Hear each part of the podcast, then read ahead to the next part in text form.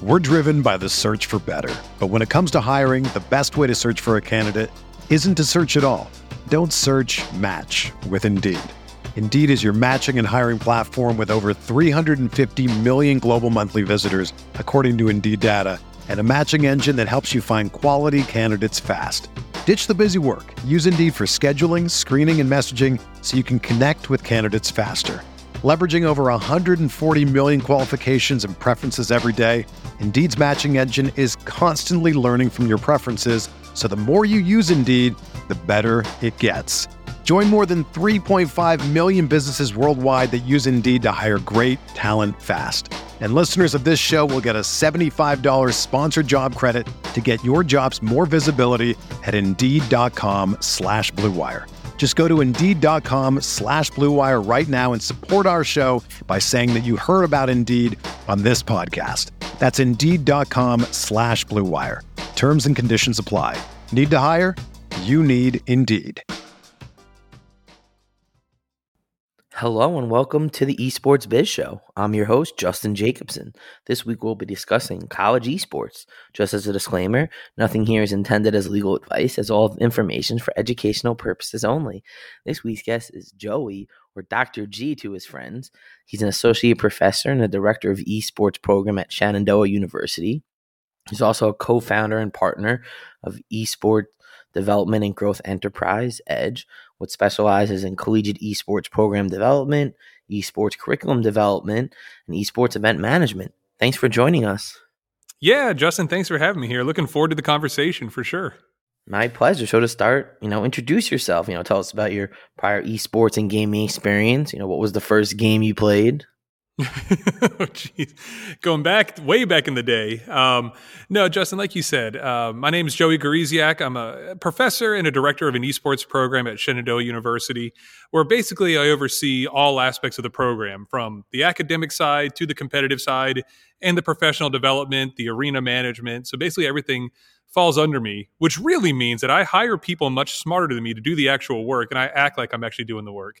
Um, but uh, been here for about ten years now at the university. Used to teach in sport management, and uh, moved over to esports because of my line of research, and developed the uh, academic program at Shenandoah. Uh, competed in Halo when I was in college. Um, so I grew up playing video games like everybody, or you know, grew up playing video games, grew up playing traditional sports as well. Um, so really interested in the sport management field and then when I realized that I could talk about video games and competitive video games, I was like, man, that's the area to get into right there. It's really cool. Because when I played Halo, and this is this Justin, this is a good Halo. This isn't the newest one. This isn't Halo 3 or even 2 or anything after that. The first one. This is the first one. This is Combat Evolved. This is the only one worth anything. This is with the OP pistol and Blood Gulch capture the flag that would last for three hours. Um, you know, back in the dorms at University of Georgia. So that's where that, that was my heyday in gaming and uh, competed in that for a number of years. You know, mostly semi-pro, not even semi-pro, um, but uh, kind of lit that spark that was there for esports. Um, and kind of co- continued it to where we are today. But the first game I played, my goodness, man, um, you know, ET was one of those first games I played on the Atari 2600, and that's a terrible introduction to video games. Um, surprised I even kept playing afterwards. But of course, Super Mario Brothers, uh, I played a lot of baseball games like Ken Griffey's All Star Baseball, RBI Baseball for the Nintendo, you know, things of that nature. Legend of Zelda, played them all, my favorite series of all time. So those are kind of the games that got me going. And then Halo really got that introduction to the esports part of things and led to us getting involved in the academic space. Amazing. So, you know, definitely a big Zelda Ocarina of Time fan. So yes, I'm with, sir. I'm with you on that. Um, so tell us a little about the program at Shenandoah. How did it start? Why did you guys start developing this esports curriculum? Yeah, yeah. So it started about four years ago, maybe four and a half years ago at this point, and it started on the competitive side with a with a club, just like a lot of schools start with. But during that time, the university was exploring other options in the academic space to be innovative. You know, what are some other programs we could add to the university on the academic side to try to meet learners where they are, to entice learners to, to come here, to get an education in a field they're passionate about. What are the industries to look at? And so we looked at things like culinary arts, we looked at medical degrees, we looked at engineering degrees. You know, we looked at a number of different things, and we're starting some of those at the university. And I was the faculty senate president at the time, and so I was actually in charge of talking to the president about these new programs. And I, you know, half jokingly, I threw in esports as an academic endeavor, and uh, she looked at me and said, "Esports, let's make that happen." I was like, "No, Tracy, that doesn't exist as an academic program. In fact, at the time, only Becker College had an had an academic program, an esports major in the U.S. There were a couple other programs like at UCI, a couple abroad like Staffordshire, and a couple other schools." but really nobody else in the US besides Becker had a major. And she said, make it happen. And I said, okay, because when the president tells you to make something happen, you make something happen. So, how did it happen? How'd you make it happen? Yeah, you know, it started with a lot of curriculum development. So, I was in sport management at the time.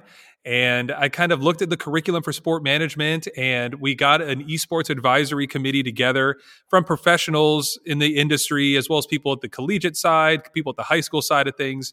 Uh, and I asked them, what is a curriculum that you think would be worthwhile for our students to take that would prepare them for possible careers in and through esports? You know, and Justin, that's an important part. We're not just preparing students for careers in esports. We're preparing them for careers outside of it through the esports curriculum. So, took the sport management curriculum that I helped develop here at Shenandoah, derived uh, an esports curriculum out of it with input from professionals and that advisory board. And we we rolled it out. I got it approved through the curriculum committee got things started and uh, we were able to start offering that as an academic major back in the fall of 2018 and so uh, so it's been it's been a good ride. We've been adjusting things ever since as you do with new curriculum. Uh, making small tweaks here big tweaks there looking at our assessment tools looking at our outcomes but uh, yeah, we just kind of got things started and a lot of input from a lot of people to make sure that we were developing a curriculum that made sense for people in the industry, but also made sense to help prepare our students adequately and meet them where they were and where their interests were. I think it's a really great point that you bring up, and I think that's one of the you know the chief differentiating points between what some academic institutions are offering and others is just good to know the history of esports and you know business of esports. That's all fun, but if you're going to build something, it needs to be translatable to other skills. And yeah. So tell us a little about some of the courses that are offered there. Sure. Um, so we have, like everybody does, the Intro to Esports course, which, like you said, has that history in there, which is an important component to have in there but it goes way way beyond that. You know you get into things like publishers you get into developers and the difference between those two terms a lot of people don't even understand that side of it. Then you get into players you get in different games you get in different leagues that you compete in. And so you cover a lot of the the breadth without much depth in there. And then after that 101 class you get into contemporary issues so you can teach students about not just esports content but critical thinking skills, group projects, and how to work in a group, adaptability, things of that nature. So you're learning a lot of those soft skills to go along with the esports knowledge through that contemporary issues class. And then we get to our upper level courses like event management, structure and governance, esports performance to talk about the coaching, the health, nutrition side of things. Uh, and so a lot of this esports consumerism is kind of our business class, which honestly needs to be broken down into a couple of different courses. And then we're looking at new courses that we can possibly add in there to make sure students are getting a good, well rounded view of the esports ecosystem, not just esports business, but the ecosystem around coaching, health, performance, around nu- nutrition, around the the technical side of it um, you know so all those different areas broadcast production content creation a big part of the industry obviously. So those are some of the courses that we have but the most important class we have and the most universal class we have is the experiential learning class.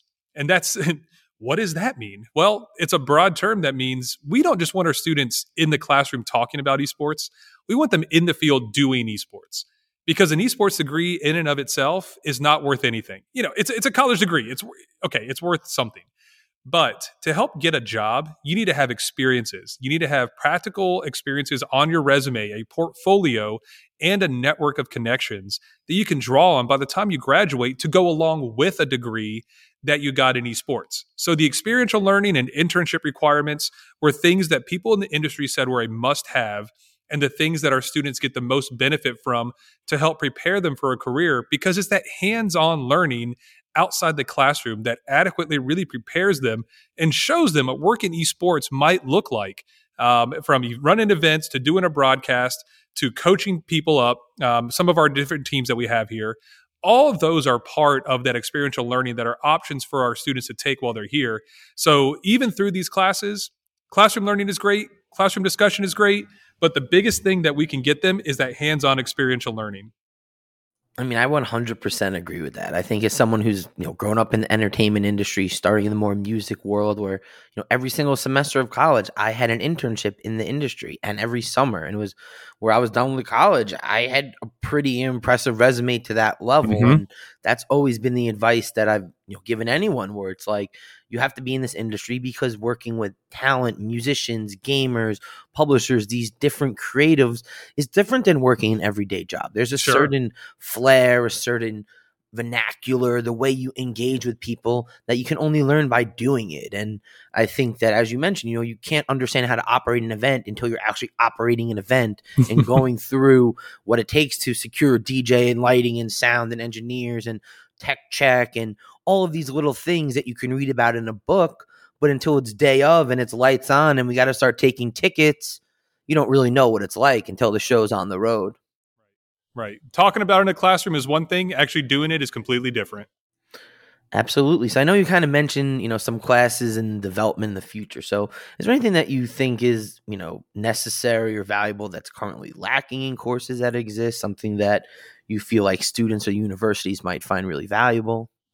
Yeah, you know, the biggest one for us, Justin, and this isn't true of a lot of other academic esports programs because a lot of them include it, is having that dedicated esports production class. I think that at the undergrad level, we have one at the grad level, but we don't currently have a dedicated course to that broadcast production side of things, which is such a critical part of the ecosystem. Um, even if students don't work in that side of the industry, it's still a critical part when you talk about event management you better have some kind of broadcast production knowledge to help put an event on. So I think that's going to be the next class that we have is something around broadcast production. And then the other one, and this is true for any really any major on a college campus these days, is a professional development class.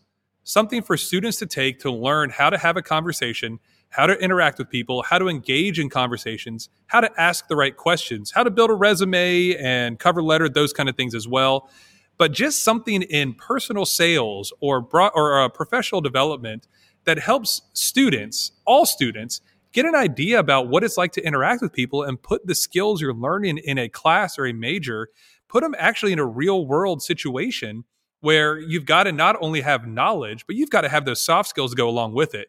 So that's another one we want to institute here soon is a, a professional development class that is not just even for esports students, but certainly required for our esports students. Amazing. I think that that's, you know, something that's unique and will definitely set them apart because, you know, dealing with a CEO of a company or a head of marketing, like there's a way you engage with these people that is not how you maybe engage with your peers. And yeah, you hope you know, not. The email, even the subject line of an email tells a lot and will help, you know, an email get opened or won't. Yep, exactly, man. I mean, it's it's critical, and students don't realize that. A lot of them that are taking esports classes or, or compete in esports think that oh, it's esports, it's different. This is how I talk to people to get a job. I tell them, no, no, no, this is not acceptable. This is not how you present yourself to professionals in this billion dollar industry. That well, I get that it can be a little bit different. Still wearing sweatpants and a, a hoodie to a job interview with a resume that does not have the right information is not going to be a good first impression. After you make that good first impression and you want to tailor it back a little bit, then we can have that conversation. But let's make a really solid professional first impression and then we can adjust things if we need to. Absolutely. And I think that that's something that, you know, they just learn over time. So mm-hmm. I know I saw something recently with, you know, the Washington Justice that the school does. So what are some unique experiences you're providing the students that kind of go beyond the classroom? Yeah, yeah. I love the word beyond. Beyond gaming is our tagline here. So great use of beyond. Um, yeah, the Justice have been a fantastic partnership. Uh, the Washington Justice, the Overwatch League team, uh, they're basically their CEO. He's their vice president of esports business. Grant Paranjape has been such an advocate for our students to have those hands on learning opportunities. He actually teaches a course with us every semester. And they provide an internship for our students every semester. One internship per semester. So it's a competitive process where they submit a cover letter, resume, go through an interview with the justice, uh, and they're able to work with a professional esports organization. And so that's a really, really great opportunity where we're able to provide them with students that are understanding the field, that workforce, but also they're able to provide us with those opportunities with, that our students are craving. And that, again, we've heard over and over is so valuable for esports education, which are those internships, those hands on learning experiences. So that has been a really, really great partnership and something that provides a unique esports experience here at Shenandoah. And then also is the international stuff. You know, we've taken two international trips um, over the course of the last couple of years, and that's saying a lot in the time of COVID because traveling anywhere, especially internationally, has been a challenge for the past couple of years. But we've taken students to Seoul, South Korea to work the International Esports Federation World Championships back in 2019. And we just took students this year, about two months ago in October of 2021, to Amsterdam to work at the H2O Esports campus and run the Dutch League of Legends finals, as well as talk with professionals in the industry from the competitive side as well as production side about working in esports. And so those international experiences are really unique for what we're trying to do and goes along with the mission of Shenandoah University to develop those those citizens of the world that understand different cultures and different language and how to navigate those differences and how to look at things from a different perspective because everybody solves problems differently. And looking at those different perspectives internationally is really valuable for our students to be able to have that chance to travel abroad to interact with people around the world people they would never otherwise talk to in a setting that makes sense to them like esports so I think those partnerships and those international opportunities are really the biggest way that we provide those unique experiences for all the SU students. I mean, those are pretty amazing. You know, being able to go to another country and even watch an esports event, let alone being, you know, participating and engaging on that high level is probably really exciting for the students. Hey, it's exciting for me too. I get to travel to Amsterdam. Are you kidding me? I oh I darn, mean, I got a tough job. I have to travel to Amsterdam like, sorry, with students. honey, I will be out yeah. for yeah, got to go for a week to Amsterdam. Sorry, I'll be back in a week. I'll let you know how it is. So why is working with you know this demographic, the college age um, students, so interesting and unique? I think it's the passion they have. Uh, I think that that's the biggest thing for me because I'm not getting any younger, Justin. You know, I played a faculty staff dodgeball game last week, and I'm on a literally I'm on a cane today. My wife brought me a cane. I'm going to the physical therapist this Thursday uh, because my knee is messed up. So I'm not getting any younger, but you know that passion is there for me. But seeing the passion in students and the drive they have at this age is really great because it reignites that fire that we all have and that sometimes you just need that extra push to keep it going. Not that we don't want to work in esports or, or higher ed anymore but sometimes it's good to have that that fresh outlook on things that that passion that exists in students this age. And they've got some great ideas. They've got some really terrible ideas sometimes too but i like hearing hmm. all ideas whether they're good or bad because they're enthusiastic about it. And and so it really helps kind of re re relight the fires for me re keep things fresh in the way that we do things and look at things because every student that comes in has a different thought and perspective on things and so it's really great to work with this age student because you can treat them a little differently than high school students. You know, I worked in high schools for a couple of years before moving to the collegiate system, um, and it's a different type of student. You know, they they have a different outlook on life, and they're on their own for a lot of them for the first time ever. And so it's it's seeing that freedom they have and seeing them grow from the ages of 18 to 22 usually that really kind of sets them apart. And that's not all students at universities. You know, we have some older students, some transfer students, non-traditional, military, but it's really all of them the the common denominator is that they're passionate and they want to be here. A lot of high school students don't want to be there. But college students, they want to be here and they want to succeed. So that drive and that passion is really ideal to work with. Absolutely. Like that new blood. It's like, oh, this they're not as jaded of working in this for a decade or whatever it is. Yeah, exactly. So shifting a little bit, I know you mentioned that you know the school is a competitive team. So are you involved in the recruitment process? How does how does that work? How do you kind of get on a team? All that. Stuff? Yeah, the recruitment. What an inexact science! My goodness, you know I have so much respect for people in traditional athletics that do college recruiting because that is that's a whole job is being a college recruiter for getting people to play you know football or volleyball or lacrosse or whatever it might be. It's a lot of travel. It's a lot of relationship building. Uh, and so i am involved heavily on the recruitment process but what that means is that right now at this point we are much more reactive than proactive which is not sustainable but it's kind of a product of what we have right now in that being one of the first to market with the esports curriculum and the opportunities we have, you know, also having the competitive team that while we're, we haven't won a national championship yet, we've gotten close. We finished runner up a few times. Um, we uh, we offer the opportunity to compete as well, and students at this point have kind of sought us out and have set up times with our admissions team to come visit campus or take a tour of the arena, see an esports class.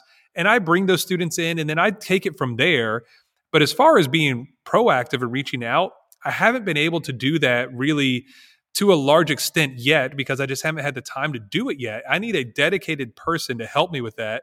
And that's hard to do because everybody's asking for more people, more staff, more faculty, some for recruiting, some for broadcasting, some for teaching. And so trying to figure out where you can find those people is really tough. But to this point, I've been I've leaned on people like eFuse and Intel Inspires. I've leaned on Stay Plugged In heavily. These are third party people and companies that help with the recruitment process and are connecting high school esports players to collegiate opportunities. And so developing a page on their website and having events that they put on and attending those events where I can talk to students and get the word out about what we do at Shenandoah has really helped. And honestly, without them, I don't know where our recruitment would be. So they've really helped a lot. And so at this point, that's what it looks like. And then I connect students into our Discord server, connect them with other students at the university, other players on the teams they're interested in, other faculty members, the coaches that we have. And so it really starts with me. And then I filter it down to the appropriate people to also make that second connection with these recruits. But uh, like I said, it's been largely reactive to this point because I haven't been able to really fully figure out how to do things proactively and how that fits into the fuller schedule. But I'm telling you, I would love to do that. I just don't know the best way to do it. Interesting. So then there's like a tryout process, or how does that? Work? Yeah, yeah, there is. And so we run open tryouts for all of our games. Uh, right now, we have six varsity games and three club games, and we run open tryouts at the beginning of every semester. Uh, the tryouts in the fall are usually, you know, a lot more unknown because you usually know who's coming back for the spring, uh, who's going to be on the team. But you get some transfer students in, you get some students starting late and starting the spring instead of the fall. So there might be a couple of changes here and there, but really the fall season when we do those open tryouts for everybody uh, is is the most unknown. And we have them all come in. We work with our coaches. We do some things like listening to communication, watching mechanical ability, kind of looking at game sense. Of course, we look at their ranking because that's one measure that can give you an idea of who's put in the hours, what their skill level might be. It's not the end all be all by any means, but we still use it as a metric to a to see who we think would be on those varsity teams run those tryouts, and then we establish our A team. We get a B team if it's necessary, so the kind of the JV, if you will, um, and then maybe there's a C team if there's enough interest for games like Rocket League. We have a C team. Um, but those are the developmental ones, and those players will practice and train to try to make it to the varsity level. But we have one varsity team per game that we compete in, um, and they are not on scholarship but uh, they do get work study hours for competing as a performance. So that makes it a little unique as well. Um, but that's kind of how it goes open tryout with the coaches, and uh, we just kind of see who we're going to have on that team, but it might change from one semester to the next. Interesting. So, you know, you mentioned you have teams in different games. How do you determine mm-hmm. what games you compete in and what, you know, leagues or tournaments you guys are participating in? Yeah, student interest. You know, that's really what it comes down to. That's the that's the TLDR answer. Um, the first year that we started the program, there was a Smite tournament. There was a Smite and a Paladins tournament that we wanted to compete in. Well, I thought we wanted to compete in. I wanted to compete in it because it was for like fifteen thousand dollars for each tournament, and I was like, "Look, look at all this money you can get." But we didn't really have any paladins. I mean, who has paladins players anymore? Um, and we had like two players that played Smite. The other ones played League of Legends, and I was like, "Oh, you play League of Legends? Come play Smite and see if you can win some money." But the students didn't care about practicing a game they didn't want to play and they haven't played and they didn't see the value there. So it was I, I was trying to force games on students that they didn't have the interest in, and it didn't go well. Right? They weren't showing up to practice. They were forfeiting matches. I was like, all right, I'm never doing this again. So we strictly go with where the student interest is. If there's interest to play CSGO, we'll play CSGO. If there's interest to play Smash Brothers, we're going to play Smash Brothers. So we go with the student interest, we see what teams we can fill out, and that might change from one year to the next. For example, last year we had a great CSGO team, finished fourth in the country in NACE. This year, we don't even have a CSGO team. They've all switched to either Call of Duty or Valorant. So it, it might change from one year to the next. Uh, and yeah, when we determine what competitions to go to, we've been a NACE member for the last four years, and we will continue to play in NACE for the foreseeable future. Uh, and then we look at more regional ones. So we have that national competition through NACE, and then we play regionally through the Mid Atlantic Esports Conference, which is a really small organization that just started a year ago. Uh, but it's great to play against schools from Virginia, Maryland, and the DC area because they're right in your backyard. You know, the national stuff is awesome, and it's great to play against St. Clair and Boise State and Texas Wesleyan and all those kind of schools. But it's also really great to play against somebody in your backyard like Randolph Macon or Radford or Maryland that you can drive to within an hour to an hour and a half to have those competitions. Uh, and so, yeah, we do play some uh, nationally and also some regionally. And the NACE one, yeah, that costs money for membership, totally worth it. And the Mid Atlantic is free to play in, so the price is absolutely right for me to offer free competition. Uh, but that's kind of how we determine the games we're going to play, as well as the tournaments and the leagues that we compete in. That makes sense. I think that you know that's the way to do it. Is that if the students want to play something, then that's what you're going to compete in. Mm-hmm. Um, so yeah, you kind of touched on a little bit as someone who's running these programs, trying to find like standout high school players. So mm-hmm. currently, how does this process work? Is do you think this is a new business that needs to be developed? That you know more advanced scouting, or you know, kind of larger databases of top students? Yeah, man, we it needs to be not developed necessarily, but expanded. I guess developed and expanded kind of the same word, but you know, I think that, like I mentioned, some companies like eFuse, Stay Plugged In, uh, Be Recruited has been great to also get some emails and see who's out there. Be Recruited is typically done in more traditional collegiate athletics, uh, but they've, they've ventured into the esports space.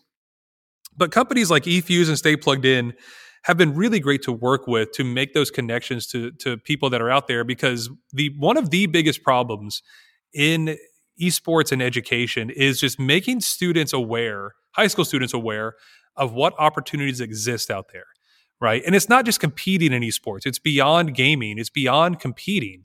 It's what are the academic opportunities? What are the professional development opportunities at the collegiate level? Because there are so many schools and institutions of higher education that are offering opportunities in broadcast production, in coaching, uh, in facility management, in social media that students can take advantage of. But the biggest problem, Justin, it's just that they're not aware. So the more that we can make students and parents, by the way, the more that we can make students and parents aware of what opportunities exist in education through esports, the better off it's going to be for everybody. The better off it is for those students to find possible scholarships, to find opportunities that make sense for that align with their career opportunities and career aspirations. It's going to be better off for colleges because now we've got more students looking at the things that are being offered across different schools around the country and honestly globally. And it's better off for students because now their son or daughter is going to find a school that they're passionate about a lot of students they go to college because they think they have to they might be passionate about it but a lot of students might not be passionate about it and this is that opportunity that didn't previously exist for a lot of students in high school and now middle school to kind of look at college as an option for them because they want to go to school because now they're they're passionate about what they can study, what they can do while they're getting a quality education and prepare themselves more adequately to enter in the workforce by the time they graduate. So I think that there definitely needs to be an expanded opportunity connecting high school students with collegiate opportunities. And that is not an easy task. That might sound easy to do, but in practicality, that is not a simple thing to, to solve. But I think companies like Stay Plugged In, companies like um, eFuse have done a really good job to help get things started. And as they continue to grow, I think we'll see more and more of them pop up around the world to help connect students to all those opportunities after high school. Absolutely. I mean, I think it's, you know, like you mentioned, even learning about the fact that schools are offering scholarships and which ones is, you know, a process in its own. Yeah, for sure.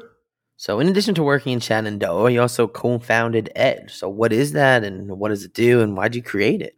Yeah, we're still trying to figure. No, um, we know exactly what we're doing in Edge. It's uh, it's been a it's been a fun ride working with the esports development and growth enterprise. Uh, myself and a couple of colleagues of mine started that company about two years ago, and because what we saw is that a lot of schools they had no clue how to start esports programs, and what they were doing is they they were just kind of starting them on their own, or maybe reaching out to one or two people. But there was really not many outlets out there to help develop educational and academic programs for schools at the higher ed level as well as the K through 12 level. So what we did is we've now established ourselves as more or less what we really work in is the curriculum development side of things um, because we have developed curriculum for esports at the collegiate as well as the high school level now for schools to implement and that curriculum is attached to CTL standards as well as uh, SEL standards for education around the country. Uh, so, so we've really been working hard to develop high quality esports academic curriculum that we can provide to K through 12 institutions as well as institutions as higher of higher education to, to implement and start teaching because there's a need for that and there's a desire to offer that. Beyond that, you know, we do a lot of site visits. We go to college campuses and we talk to administrators, we talk to coaches about what esports is because a lot of them have no clue. They just heard the term and want to do something in it. So we talk about what it is and what it can be as an educational opportunity. Uh, we look at their facilities. We look at their facilities. We look at their infrastructure. We look at their academic programming. Uh, we talk to them about things as simple as here's how to set up a Discord server. But you'd be surprised about how many people have never heard of Discord, but how valuable Discord can be on a college campus to start developing that community on a college campus to get things started. Uh, so with Edge, what we do is it's all encompassing uh, curriculum, collegiate, K through 12 esports development that we've worked with schools from big institutions in Madison, Wisconsin, to schools in Greensboro, North Carolina, uh, working with schools in Florida, across the country, and really around the world. A couple places in England and in South Africa we've worked with to understand what esports can be at an educational institution, uh, as well as working with some great partners like um, Horizon AVL that has done some great facility designs, like Access Alliance, which is a curriculum accelerator, um, and working with them to do things the right way, to take curriculum online, to provide it as a resource for people as they continue to develop them at their own educational institution. And we provide that backbone and support from start to finish, and then even beyond finish for the the longevity of how how they have an esports program.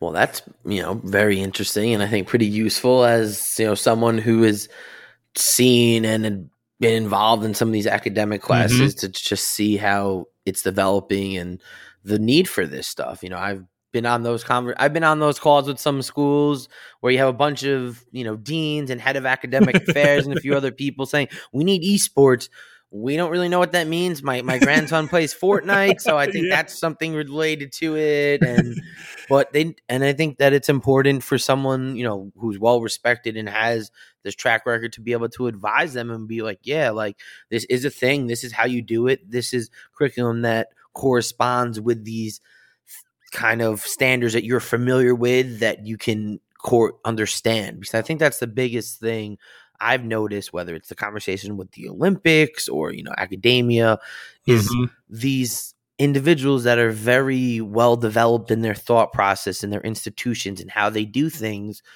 being introduced to something that's really outside of their wheelhouse. That's really, I mean, for better or worse, I mean, it's not for them. You know, I, I, I don't like to be that dude, but, you know, 50, 60 year old men is probably not going to understand what mm-hmm. an 18 or a 16 year old kid is going to enjoy watching three hours of YouTube. Yeah, yeah, exactly. And you know, it's we're not in it to like be a consulting group that just makes money, but we're in it for the betterment of of esports and education because we want to make sure it's done right. You know, I've looked at a number of curriculums um, or curricula uh, across the country that there's no esports classes, but they have an esports like concentration or minor. But the school didn't actually develop any new esports classes. They pulled in, oh yeah, some sport management here, some media studies there, maybe a business class in accounting, and now we have an esports uh, program. I'm like, that's not what an esports program should be, because now you're just using the word esports as a buzzword to attract people but you're not adequately preparing individuals for what the industry actually looks like. You're just trying to capitalize on what it could be. So, we want to make sure it's done right. Um, and not that we know everything about it. There's a lot of people that know a lot of stuff about esports. We just want to help make sure that programs are setting students up to be successful and getting them the information that they're looking to get. And we're also looking to possibly start an accreditation process to make sure that the curriculum that is developed at institutions is adequate and it's it's rigorous and it has the things it needs to have to make sure that the industry is supported, to make sure you're getting the skills needed for the industry just to make sure that institutions are doing things the right way and not using esports as a way to try to capitalize on this hot idea that's out there without actually knowing anything about esports. Well, I definitely, you know, agree with all of those points, and I, I think that it's definitely a admirable pursuit that you have. So, you know, kind of want to bring it towards the end. So, what's the future for you know Shenandoah's esports program?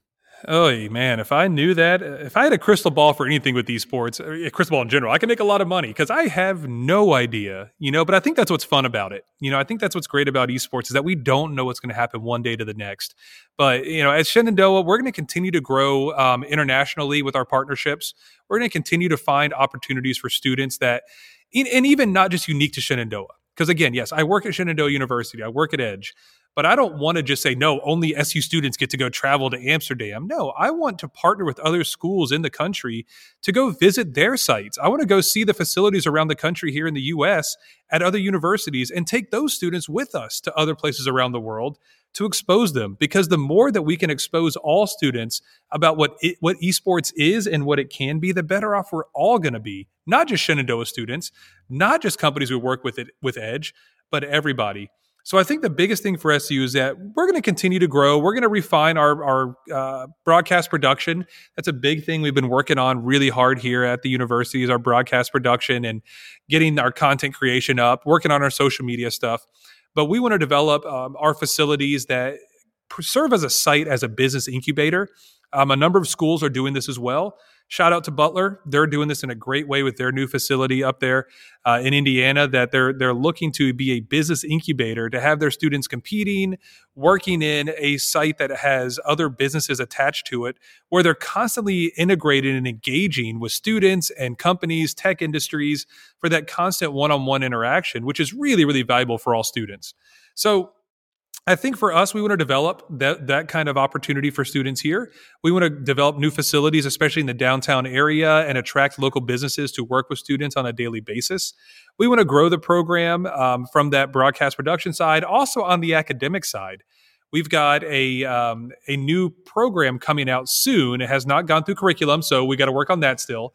That's going to be around the health education, athletic training of esports, and it's going to be housed out of our athletic training area on campus.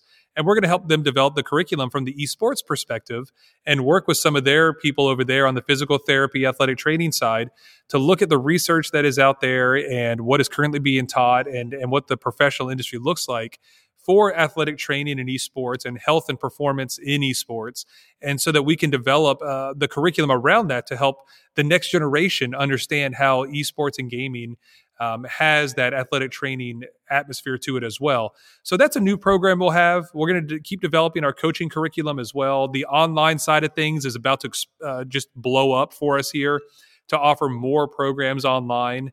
Uh, so I think that's the biggest thing. Online education, new programs around athletic training, new international and domestic experiences and partnerships for all students, and then that business incubator so our students get that one-on-one interaction on a daily basis with tech companies um, on campus. Well, that all sounds amazing. So, what's the future of college esports on the competitive side, the academic side? Like, how big can this get? Man, I, it, it, can get huge, Justin. You know, it's it's already big, and I know it's cliche. Oh, it can be so great. Well, it actually can because if you look at you know forecasting, look ten and fifteen years down the road. So look back to what kids in elementary school, middle school are doing right now.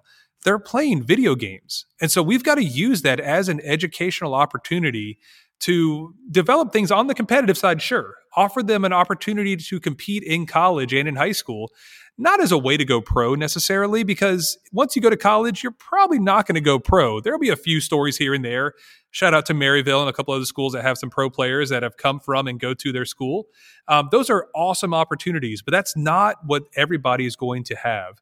what they're going to have is our teams that students can go and compete on while getting an education. And so I think it's a lot of times seen as a recruitment and a retention tool on the competitive side. It will continue to grow. Companies, or not companies, but associations like NACE will continue to offer the, these awesome opportunities for students to compete, but also to engage in broadcast production and professional development and student engagement, student leadership with the programs coming out in NACE. Uh, and so I think that will continue to develop, continue to grow, just like we've seen the NCAA, NAIA, NJCAA grow around the country with traditional sports. We'll see NACE uh, grow with those opportunities on the competitive side and the professional development. On the academic, yeah, it's it's also going to grow. I I've, I mentioned a couple of of places that are looking at the academic side, but I had two calls this morning with two different schools that are looking at the academic side that just have no clue how to even get started. They're like, we want to have an academic program, a concentration in esports. How do we get started? Well, okay, you can start with this, start with that, look at this. You need to look at these kind of faculty. Here are the things to look for. Well, those conversations are getting more and more frequent at a number of schools around the country of different sizes private schools, public schools, big research R1 institutions, small liberal arts teaching based institutions. Those academic programs are going to explode. Um, I would say the next five years, we're going to see four or five times as many academic programs as we currently have. And right now, there's about 125 to 130 around the world. So you're looking at 600, 700 different academic programs, not courses. One class is not a program, but concentrations, minors, majors, those kind of certificates. We're going to see those opportunities expand beyond belief over the next five years as more and more schools see the benefit that it offers to students, see where the industry is going, see how they can fit in and reach students that have the interest and meet them where they are. So, you know, how big can collegiate esports become? It can absolutely continue to grow. And how it grows is having the right people in the right positions. All the programming in the world is great, but if you don't have the right people in the right positions to be advocates, like Doc Haskell, like Adam Antor, um, you know, all these people around the country that are really, really influential and have a Dr. really G. good head. Well, yeah, he's okay too. Um, have a good head on their shoulders. Um, it's going to take those people to help keep advancing the space because they really want what's best for students. And at the end of the day, that's who we have to think about is how can we reach our students to help advance the space in the best way possible but they can absolutely, Justin, get huge because the right people currently exist and they are great people in the space. They're great esports people too, but even more so, they're good people that just want to help you. Garvey at Twitch. I mean, there are so many people I could shout out. Justin, you helping to advance the space and do things the right way. So the right people are in the right position, and that continues to grow. And that's how esports can continue to get big and will get big. Well, I really like how that sounds. Is you know, I'm I'm pretty bullish bullish on it as well. Uh, one of these days, the Florida Florida State League of Legends match is going to be just as large as that football game is. That's so. right, and I hope I hope Florida loses. I'm a Georgia guy, so I hope Florida loses in everything. Sorry, Florida Gator fans, but uh, I'll take FSU in any matchup with Florida. awesome. So, you know, I like to end each episode with my three questions. So, what's your favorite game to watch? Oh my gosh, my favorite game to watch. Oh man, you know my favorite game to watch right now is it's got to be Overwatch. I know it's a chaos and and and just a, an assault on the senses, but I love watching Overwatch. I think it's so fun to see high level players play and the coordination it takes. If people haven't played Overwatch and don't know how you know what's going on or the objectives, it's it's insane to watch. But it is so fun to watch these high level teams compete uh, because you know what goes on behind the scenes and what it takes to be that level. So I'll say Overwatch. What's your favorite game to play? Oh yeah, right now I knew that was coming. Age of Empires.